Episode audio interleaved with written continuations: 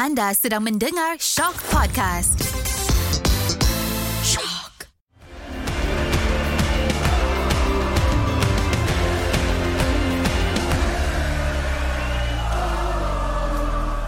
Merdeka, merdeka, merdeka.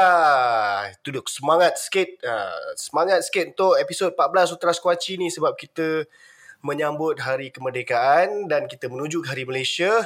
Jadi macam biasa aku Nizam kita akan borak pasal bola sepak Malaysia tak kira liga ke pasal Harimau Malaya ke yang penting Malaysia kita semangat patriotik sikit dan macam biasa aku bukan berseorangan aku ditemani oleh Karam. Ya, yeah, merdeka, merdeka. So, uh, kau pergi perarakan tak? Ke kau tengok TV je? Aku tengok kat TV je sebab aku ada banyak kerja yang aku kena uruskan. Uh, tak apa, dia tengok kat TV pun. Yang penting kita turun stadium tengok bola Malaysia. Okay, kita, kita tak nak cakap banyak. Kita terus masuk ke Liga Malaysia. Rasanya ada satu je perlawanan yang berlangsung setakat ni. Dan itu adalah game yang aku rasa one-sided jugalah. JDT bertemu Melaka United di mana JDT hmm. Tapau Melaka 4-0. Kau tengok tak? Tengok, tengok, tengok. Uh, sebab itu je perlawanan yang ada. Dan kerajinan aku tidak sampai untuk menanti game-game lain yang pukul 2-3 pagi itu. so, aku tengok. Uh, tapi, first leg hari tu dia run draw kan dekat, dekat Hang Jebat. Betul. Ah ha, satu sama so aku jangkakan uh, Melaka mungkin lah boleh boleh cipta kejutan lagi. Tapi sebelum perlawanan bermula aku dapat khabar berita yang uh, Melaka ni kalau ada masalah tak ada masalah lain Nazam, masalah keuangan je. Hmm, kita faham, kita dah biasa lah. Liga Malaysia ni dia pusing-pusing masalah yang tu juga. Aku tak faham sebenarnya. Okay tapi ini hanya khabar angin lah kita tak tahu. So bila dah dengar khabar-khabar khabar angin macam tu aku rasa macam okay mungkin JDT menang mudah kot tambah pula di SSI and lepas jaringan pertama daripada Forestieri tu aku terus rasa macam hmm habis dah uh, dan ternyata betul jangkaan aku Bergson jaringkan hat-trick cuma aku yang aku sedih sikit dengan persembahan uh, pasukan Melaka pada perlawanan tu ialah boleh nampak lah work rate diorang work rate diorang tidak tinggi ya. Mungkin boleh kata macam oh, tak nak lah main sungguh-sungguh hari ni mungkin.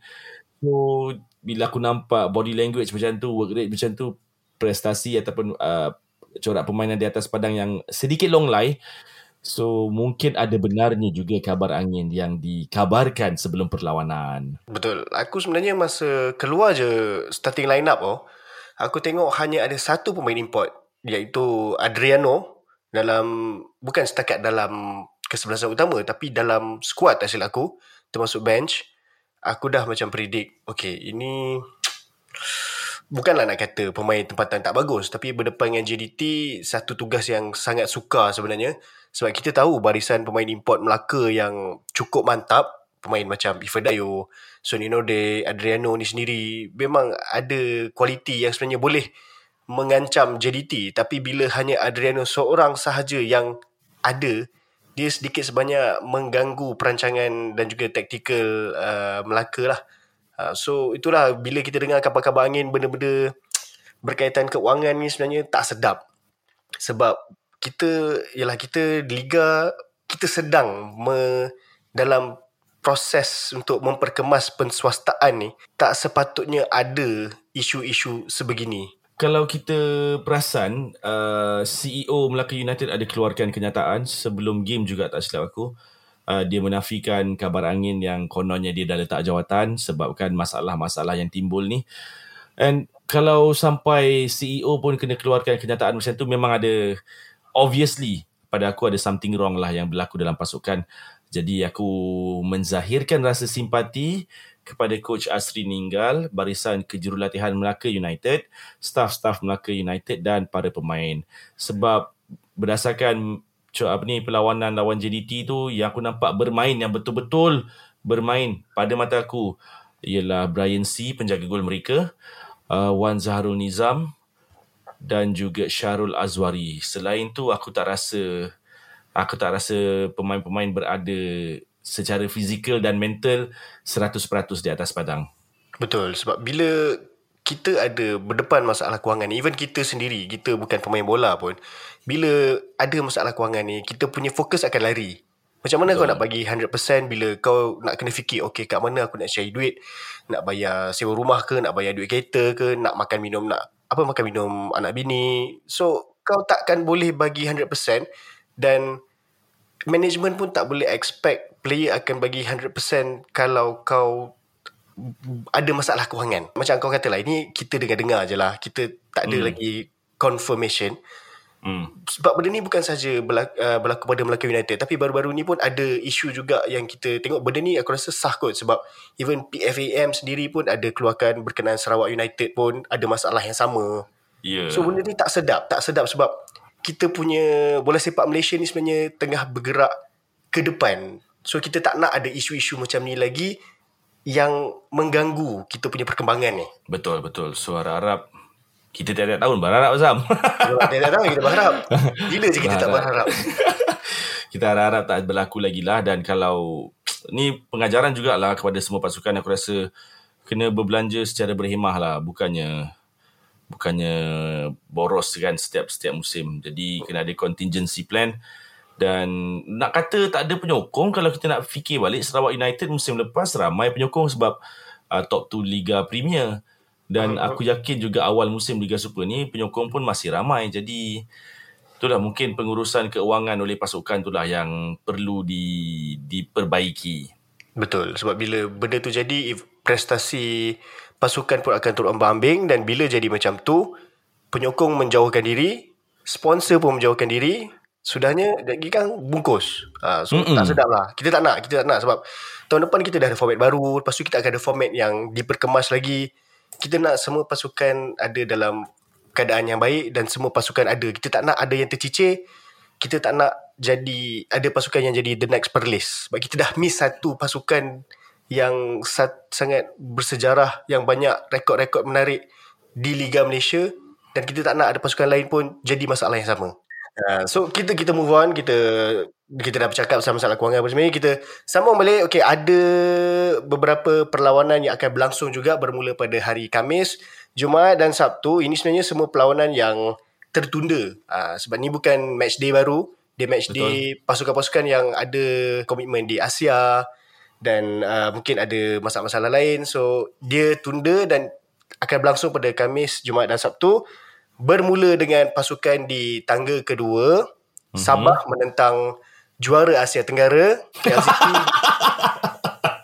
di Likas. Ha, ini ini game yang aku rasa menarik juga. Datuk Ong Kim Sui menentang Boyan Huda. Kau rasa Aku rasa memang sangat menarik Zam sebab okay, kita tahu Sabah tengah fight masih lagi cuba mencabar JDT di di persada Liga Super. Yang menariknya kita kena sebut, of course kita kena sebut Zam KLCT. Betul. Sampai mati Kuala Lumpur. Yeah. Ha, setelah bergelar juara Asia Tenggara walaupun tanpa trofi, bergelar juara Asia Tenggara, uh, momentum KL aku rasa berada pada tahap terbaik uh, membenam PSM Makassar 5-2 hari itu. Uh-huh. Jadi sebelum uh, skuad kendalian Boyan Hodak untuk berdepan Kelab India dalam saingan antara zon Piala AFC sudah semestinya uh, pemain-pemain KL City termasuk juga Boyan Hodak termasuk juga kau Zam penyokong KL City uh-huh. nakkan momentum kemenangan tu diteruskan. So Betul. kita kena akui ini bukan satu perlawanan yang mudah untuk KL dan bukan perlawanan yang mudah untuk Sabah juga. Betul, tapi atas kertas aku berani cakap Sabah ada sedikit kelebihan sebab beraksi di laman sendiri dengan uh, suasana nanti aku rasa mungkin aku rasa akan ramai juga di stadium Likas tu jadi uh mouth watering lah orang putih kata Betul. Uh, aku ingat game dekat Ceras menentang Sabah walaupun masa tu KL menang tapi ramai betul fan Sabah yang turun masa tu.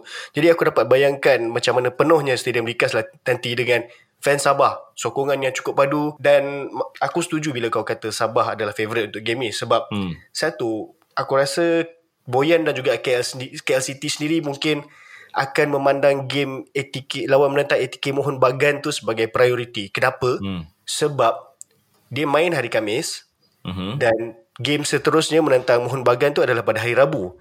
Yeah. Dan mengikut syarat AFC KL kena berada di sana 4 hari sebelum perlawanan. Jadi mesti dia nak jaga player dia uh, in terms of tak nak penat, tak nak injury sebab balik pada Sabah terus kena berangkat ke India. Penat tu. Hmm. Serius penat. benar, benar.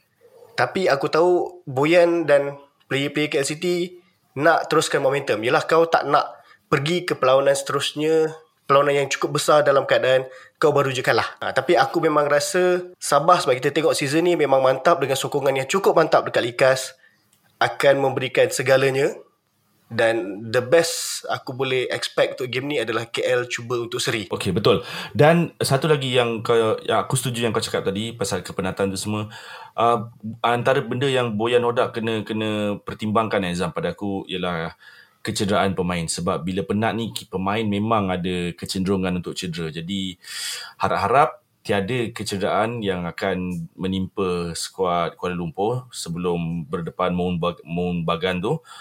Uh, dan kalau Kuala Lumpur boleh boleh cipta upset di Likas, uh, aku sebagai penyokong Negeri Sembilan sangat happy. Hmm. uh, tak mustahil, aku memang rasa tak mustahil untuk KL curi sekurang-kurangnya satu mata itu tak mustahil. Cuma itulah aku aku sangat bimbangkan bimbangkan ke kecergasan pemain sebab selepas prestasi yang baik lawan PSM Makassar tu aku tak nak Kuala Lumpur masuk ke separuh akhir antara zon Piala AFC ni tanpa skuad yang penuh. So bila ada skuad penuh tu peluang nak ke final tu lebih tinggi. Jadi aku serius Am walaupun aku penyokong Negeri Sembilan tapi aku nak sangat KL City masuk ke final dan mungkin mana tahu muncul pasukan Malaysia kedua untuk membawa pulang trofi Piala AFC. InsyaAllah. Okay, kita move on sebab kita Raja Asia Tenggara ni kita akan cover minggu depan bila KL rumah bagian nanti. Okay, next game adalah pada hari Jumaat. Okay, game ni adalah bolehlah nak kata derby utara kot, Northern Derby kot. Betul. Kedah bertemu Pulau Pinang. Tim dua-dua tim yang macam tengah agak caca marba juga. Jadi tapi aku still rasa Kedah ada advantage berbanding Pulau Pinang. Eh, sangat sangat ada advantage. Kita kena ingat, kau cakap tu betul. Dua-dua tim caca marba sikit prestasi tapi last match Kedah ialah seri satu sama lawan Sabah. Dan mereka mendahului perlawanan seawal minit keempat ke tak silap aku. Kemudian sebelum bekas pemain diorang, Farhan Ruslan menjaringkan gol kira-kira 5, 6, 7 minit sebelum tamat perlawanan. Jadi, momentum tu ada, cuma diorang dah rehat panjang sikit. Aku harap bila berdepan dengan pasukan Pending yang berada di tangga tercorot Liga, sepatutnya atas kertas tak ada masalah. Dan aku yakin Coach Aidil pun berpendapat sama dengan aku iaitu ini tiga mata untuk Kedah yang tak boleh dilepaskan. Uh, kalau diorang nak mendaki balik tangga Liga, sekarang diorang di kedudukan ketujuh dengan 18 mata. Uh, kurang satu game, dua game daripada pasukan lain. Jadi tiga mata yang sangat berharga untuk Kedah. Game in hand ni diorang kena menang. And aku tak nampak secara jujur ni aku tak nampak Pulau Pinang untuk mencuri mata pun aku tak nampak ni. Aku memang nampak Pulau Pinang kalah je ni. Okay, selepas Northern Derby ni kita ada okay, ni game ni besar juga sebenarnya. okay. Game seterusnya ni besar juga pada hari Sabtu ni. Um, Hmm. Dia macam kita nak kata dia traditional rivalry bukan tapi sejak kewujudan pasukan ni dia punya lately ni ada 2 3 tahun mungkin 4 5 tahun jugalah. Dia punya rivalry tu lain macam sikit. Apa yang aku cakap ni adalah pertemuan Selangor menentang JDT. Kali ni di okay. stadium MBPJ lah. Macam menarik hmm. sebenarnya nak pergi game ni. Ni aku Azam eh, berdasarkan keputusan perlawanan baru ya- di SSI hari tu dan beberapa musim lepas. Aku tak rasa aku nak pergi. Aku rasa aku tengok dekat TV je kot. Aku tak nak Aku tak nak minit ke 35 aku dah main handphone dah. Tak, aku rasa aku tahu kenapa kau tak nak pergi. Sebab kau tak suka duduk dekat stadium MBPJ tu. Bontot kau rata kata. Bontot rata, lutut sakit. Come on lah MPPJ. Come on lah. okay Zam, kau, kau lah, kau lah komen. Kau rasa memang akan fight ke match ni? Aku rasa akan fight sebab okay kita tahu JDT adalah satu tim yang besar, satu tim yang kuat yang uh, begitu banyak piala. Kita tahu bila pasukan-pasukan ada certain pasukan bila melawan JDT dia akan bagi 200%. Kita selalu juga dengar sebenarnya dalam uh, statement ataupun press conference ada disebut yang pasukan-pasukan akan bagi ekstra bila berdepan JDT. Apatah lagi macam tim macam Selangor ni yang Okey, memang sekarang diorang tengah turut ambang-ambing juga. Sekarang di bawah kendalian Nizam Jamil buat sementara, sementara menunggu nak tukar DNA apa pula. uh, so, even Nizam pun mesti dia ada pride dia dia nakkan pemain dia juga ada rasa yang sama bagi yang terbaik kita kena cuba untuk tumpaskan JDT sebab okay kalau diorang boleh beat JDT itu boleh jadi macam satu motivation untuk diorang tunjuk okay kita dalam track yang okay untuk season depan mungkin kita boleh prepare Ah, aku rasa hmm. benda macam tu lah. Dia macam psikologi psikologi jugalah. Even kalau okay, kalau dia orang boleh beat JDT, game lain, tim tim-tim lain, dia orang akan dapat balik confidence tu. Sebab sekarang dia orang tengah tak ada keyakinan. Kita tengok banyak game Selangor yang boleh menang tapi tak menang, dah leading 2-0, kalah 3-2. aku rasa kau tahu aku cakap gimana. So memang tahu, tahu. low on confidence dan kalau dia orang boleh beat JDT, itu akan jadi tonik terbaik untuk dia orang naikkan balik keyakinan dia orang. Hmm, mungkin lah. Kita harapkan itu juga. Tapi... Oh, susah tu. Aku rasa susah lah. Tapi kita harap yang terbaik untuk Selangor. Sebab kita tak nak yang juara Piala Malaysia 33 kali ke apa benda ni semua. Tak nak mereka terus berada di pertengahan Liga. So, semoga Coach Nizam Jamil boleh mengubah haluan Selangor dalam saingan Liga musim ni. Okay, game seterusnya adalah Terengganu berdepan Melaka. Aku rasa ini pun agak straightforward jugalah. Kita tengok lah. Aku rasa benda ni kena tengok pada starting line up. Sejam sebelum kita tengok starting line up, kita boleh tahu apa yang akan terjadi. Sebab aku tahu, okay, satu benda Terengganu mesti nak uh, dapatkan result yang positif. Satu sebab main dekat tempat sendiri. Kedua menuju ke final Piala FA. Uh, Dafuzi mesti nakkan moral pemain berada di tahap yang terbaik. Sudah tentu, sudah tentu dan Selang uh, Terengganu pun dah aku rasa tiga game ke menang straight sebelum ni. Um, lawan Melaka aku tak rasa diorang akan berdepan masalah yang sangat besar melainkan tiba-tiba tiba-tiba masalah yang berlaku di Melaka selesai yang aku rasa mungkin mungkin sukar tapi ni Liga Malaysia jangan jangan anggap sesuatu perkara itu mustahil. Uh, tapi, macam kau cakap tu betul. Apa yang coach Nafuzi perlu buat ialah kekalkan momentum kemenangan. So kalau dia menang lawan Melaka, empat straight wins berada dalam kedudukan yang baik, situasi yang baik untuk berdepan JDT pada Piala FA nanti minggu uh, minggu depan. So sama macam KL lah mungkin. Uh, harap-harap tiada kecederaan lah untuk skuad Terengganu. Sebab uh, Terengganu ni pun nak berdepan JDT pada piala piala final FA ini bukan tugas mudah. Aku rasa itu memang dalam fikiran dalam minda semua pemain dan staf kejurulatihan Terengganu FC dia orang lebih fokuskan Piala FA ni. Uh, dan aku tak rasa lah aku tak rasa Melaka United akan akan mencipta kejutan di stadium Tuanku Sultan Mizan. Ya, dan aku rasa Nafuzi pun nak game ni kalau boleh semua pemain serangan dia skor lah. Sebab kita hmm. tahu macam pemain attacking dia macam tengah agak bergelut juga. Jadi kalau dia orang boleh dapat scoring touch dalam perlawanan ini, boleh dibawa ke game menentang JDT nanti supaya dia orang lebih yakin dan confident. Okay, kita dah kita dah selesai bercakap pasal Liga Malaysia. Bila kita bercakap pasal uh, Hari Merdeka, pasal Malaysia ni, kita uh, mesti kena bercakap pasal Harimau Malaya. Jadi kepada siapa yang mungkin tak sedar, sebenarnya pada minggu ni dah berlangsung undian untuk Piala AFF. Uh, sekarang dah tukar nama, bukan dulu dah, dah tukar jadi Mitsubishi Electric. Tapi sebab kita tak di endorse, kita tukar kita sebut je Piala AFF. tak di endorse. No free advertising okay? Kalau Trust Kochi bayar. Okay Okay. So Piala AFF Okay uh, Aku bacakan dulu uh, Kumpulan A eh. Mm-hmm. Kumpulan A ni Kita bukan di kumpulan A Kita di kumpulan B. Kumpulan A ni Orang kata agak tough juga sebenarnya. Thailand, Filipina, Indonesia, Kemboja Dan juga salah satu daripada pasukan Yang bermain di pusingan kelayakan Sama ada Timur Leste atau Brunei Darussalam. Ini kita akan sebut sebab dia bukan Malaysia. Mm-hmm. Kita akan borak pasal kumpulan B Okay, kumpulan B yang turut serta bersama Malaysia adalah Vietnam yang kita sangat pening nak kalahkan dalam tempoh beberapa tahun ni. Mm-hmm. Lepas tu kita jumpa jiran kita, Singapura, mm-hmm. Myanmar dan juga Laos. Okay, kau rasa macam mana kita punya peluang berada dalam kumpulan B ni? Sukar. Uh, bukannya tak boleh layak ke separuh akhir tetapi sukar. Macam tadi Vietnam kau dah cakap memang kita bergelut sikit untuk kalahkan Vietnam. Dan yang kedua ni aku rasa Singapura lah. Singapura sejak sejak hadirnya tiga beradik uh, tiga beradik ni iaitu anak kepada salah seorang legenda bola sepak Malaysia Fandi Ahmad. melampau lah. Aku rasa, aku tak tahu lah. Aku rasa macam ada satu aura yang kembali ditiupkan dalam jasad bola sepak Singapura ni. So, tak silap aku hari tu Ihsan Fandi kot yang menjaringkan gol yang agak viral lah yang aku nampak.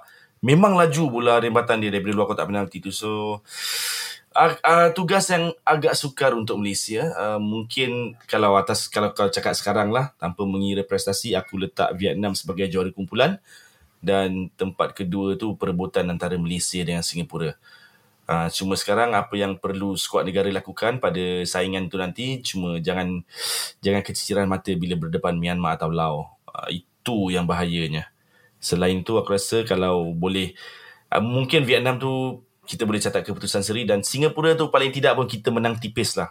Kalau berdasarkan jadual uh, untuk AFF ni dia kalau macam yang tahun lepas ke tahun lepas ke 2020 uh, masa tu dia orang letak centralized yang aku ingat yeah. main kat Singapura tapi untuk kali ni hmm. dah kembali kepada format yang lama di mana akan bermain dua perlawanan di tempat lawan dan juga dua di tempat sendiri aku rasa untuk Malaysia dua perlawanan di tempat sendiri tu wajib menang iaitu hmm. menentang Laos dan juga Singapura itu aku rasa paling crucial kita yeah. dapat main men, uh, lawan Singapura dekat Bukit Jalil ataupun tak tahu mana venue lagi setakat hmm. ni tak ada confirmation lagi ada dengar ura-ura kata akan main kat Terengganu pun ada uh, so kita kena cuba untuk curi point dekat dua-dua ni kita wajib menang yang main home. Betul. So kita betul. kena tengok antara game lawan Vietnam atau lawan Myanmar tu kita kena cuba dapatkan kalau dapat menang salah satu aku sudah selamat dah.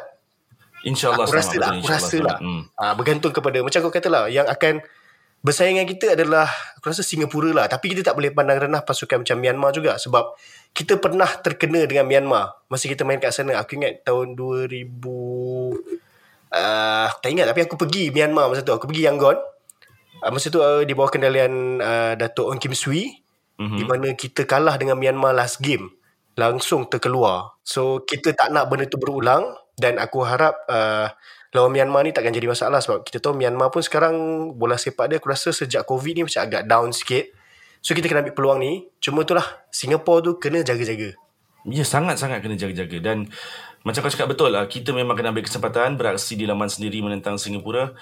Uh, selebihnya tu macam aku cakap tadi Lazam tak ada tak ada tiada jalan mudah menang lawan Myanmar, menang lawan Laos dan Vietnam tu serilah sebolehnya. Pasal kurang-kurangnya serilah. Macam okey, bila kita bercakap pasal Singapore ni kan, macam hmm. kau kata pasal ke kemunculan anak beranak Fandi ni Uh, hmm. Another thing yang aku rasa memberikan kelebihan buat Singapura adalah sekarang sebab diorang dah tengah nak naik balik. So diorang ada di bawah, di bawah kita kalau ikutkan even ranking pun berada di bawah kita. Jadi yeah. diorang adalah underdog, diorang tak ada rasa pressure. Nah, diorang tak ada rasa pressure banding kita. Betul betul.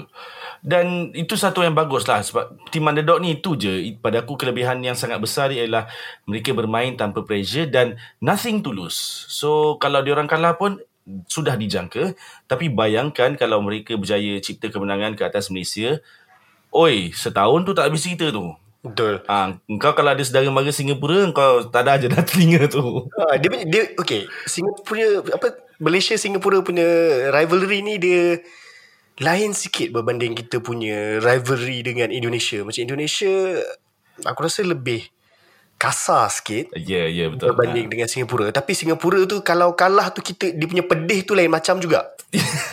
yeah. Sebab nanti kita akan dengar ayat-ayat gerik sih. Ha, tu yang elah mak brother ni. Tak payahlah ya ya sangat. Ha, itulah. Paling-paling kita lawan balik pun ah kau menang pun nasi lemak kita lagi sedap ah ha, macam tu kan. tak lah kita tak nak sebut nasi lemak aja sedap. Kita nak cakap eh kita orang kalahkan kau kat bola nasi lemak kita pun sedap. Ha, kau makan nasi lemak tak sedap tu. Itu yang kita nak. uh, dah lah. Uh. Okay. Game lawan Singapore ni, aku rasa uh, agak pressure juga. Unless Malaysia boleh settlekan awal lah. Settlekan awal tiga game tu. Sebab Malaysia lawan Singapura ni sebenarnya kalau ikutkan tarikh pada grouping, hmm. itu perlawanan terakhir kita dalam grup. Ya, yeah, okay. Maknanya kalau katalah kita tewas lawan Vietnam, kita kena menang. Apa jadi pun kita kena menang lah lawan Myanmar dan Laos. Dan kalau lah Singapura tak ada masalah berdepan dengan pasukan Myanmar dan Laos juga, itulah Malaysia Singapura tu perlawanan akhir kumpulan tu itulah yang akan winner takes all lah untuk pergi yep. ke semifinal ah so itu juga menambah perisa perisa pada perlawanan tu nantilah uh, sudah tentu drama sudah tentu tegang sudah tentu, aku dah aku dapat yakin kalau dua-dua pasukan masih ada peluang untuk layak ke separuh akhir, penuh stadium tu Zam memang penuh Betul. tu. Malaysia, ah, Malaysia Singapura tu. Dua perlawanan yang aku rasa agak tricky adalah perlawanan pertama sebab kita terus main away menentang Myanmar dan juga perlawanan terakhir itulah. Hmm. Perlawanan pertama tu sebab kita tak boleh kalah. Even sebenarnya Yeah. tak boleh seri, kena menang kalau kita nak terus yakin dan dapatkan confidence lah. Tapi apa-apa hal pun aku rasa kita perlu berikan kita perlu yakin lah dengan apa yang Kim Panggon dah rancang sebab kita tengok dekat uh, kelayakan Piala Asia tu pun kita dah nampak macam mana tim kita main. Cukup wow. Cukup wow dan aku harap juga okay ni ni harapan aku je harapan peribadi. Uh, aku rasa dalam saingan Asia Tenggara Malaysia antara pasukan yang teratas lah. Kalau bukan yang teratas antara yang atas lah.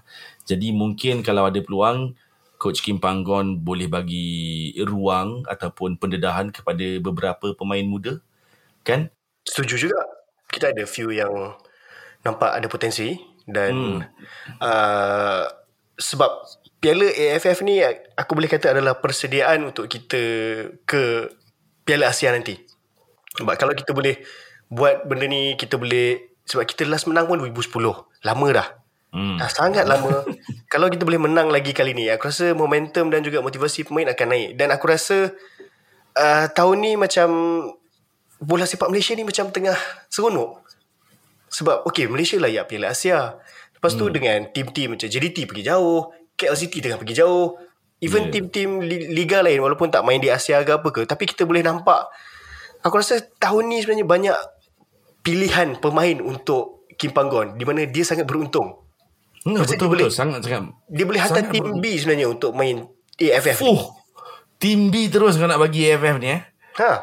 Oh, okay. Kalau kalau Piala AFF ni tidak ada dalam KPI beliau, aku tak ada masalah nak hantar tim B. Aku sangat happy sebab pendedahan awal untuk pemain-pemain muda di peringkat antarabangsa ni memang membuahkan hasil. Sebabnya sebelum kita menang Piala AFF 2010, sebelum kita muncul juara Sukan C back to back 2009 dan 2011, pemain-pemain muda yang dikendalikan oleh coach Datuk K Raja Gobal masa tu, uh, mereka telah diberi pendedahan awal di peringkat antarabangsa daripada tahun 2005 hingga 2008. So dalam tempoh 3 tahun tu pemain-pemain muda ni dah beraksi di peringkat antarabangsa dan tempoh matang ni tu ialah pada 2009 Sukan C juara kemudian menang Piala AFF dan menang lagi sekali Sukan C.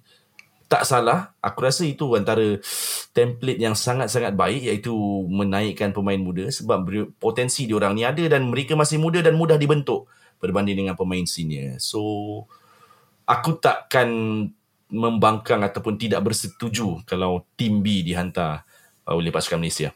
Nah, aku suka bila kau cakap pasal pemain muda sebab uh, aku teringat satu ayat. If you're good enough, you are old enough. Betul. Uh, kita boleh tengok benda tu pada pemain macam Arif Aiman. Hmm. Uh, dia cukup bagus. Tak payah dah nak main uh, level group dia. Memang terus main national team. Dan aku rasa um, bagusnya bila kita layak ke Piala Asia ni. Aku rasa semua pemain pun macam mesti ada rasa dalam liga lah aku, rasa, aku nak sebut ni. Diorang mesti akan ada rasa nak memikat hati Kim Panggon ni.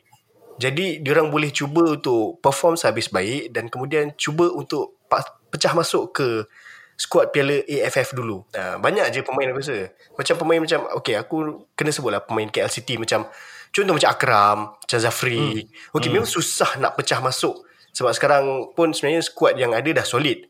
Cuma mungkin diorang boleh diberi perhatian dan cuba macam diberi cubalah cuba try dia orang sebab Akram bukan tak ada pengalaman dia pun pernah main AFF aku ingat lagi tahun 2018 dulu memang sangat perform Betul? uh, so bila dia sekarang macam jarang dipanggil tu aku agak terkejut lah tapi bila pemain macam Zafri dipanggil aku cukup gembira jadi aku nakkan macam pemain-pemain yang uh, sebab kita tahu Kim Panggon sekarang dia bukan jenis ada fix uh, players yang dipanggil dia akan kalau kau power kau akan kena panggil Dan aku nampak Coach Kim Panggon ni rajin turun turun perlawanan klub-klub dalam Liga Malaysia ni. Aku dah pergi mungkin 4-5 perlawanan yang tidak melibatkan pasukan aku dan daripada 4-5 perlawanan tu mungkin ada 3 kot. 3 perlawanan tu yang eh aku dapat eh tu Coach Kim Panggon. So dia memang kerap memerhatikan pemain-pemain yang boleh dipanggil untuk skuad kebangsaan lah.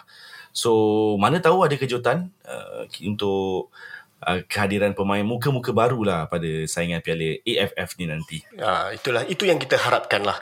Ha, kita hmm. nak semua pemain jangan terus pandang Piala Asia dulu. Kita cuba untuk pikat dia dekat Piala AFF ni dulu ataupun tak silap aku sebelum tu ada diorang join, join kejohanan jemputan juga. Slow-slow.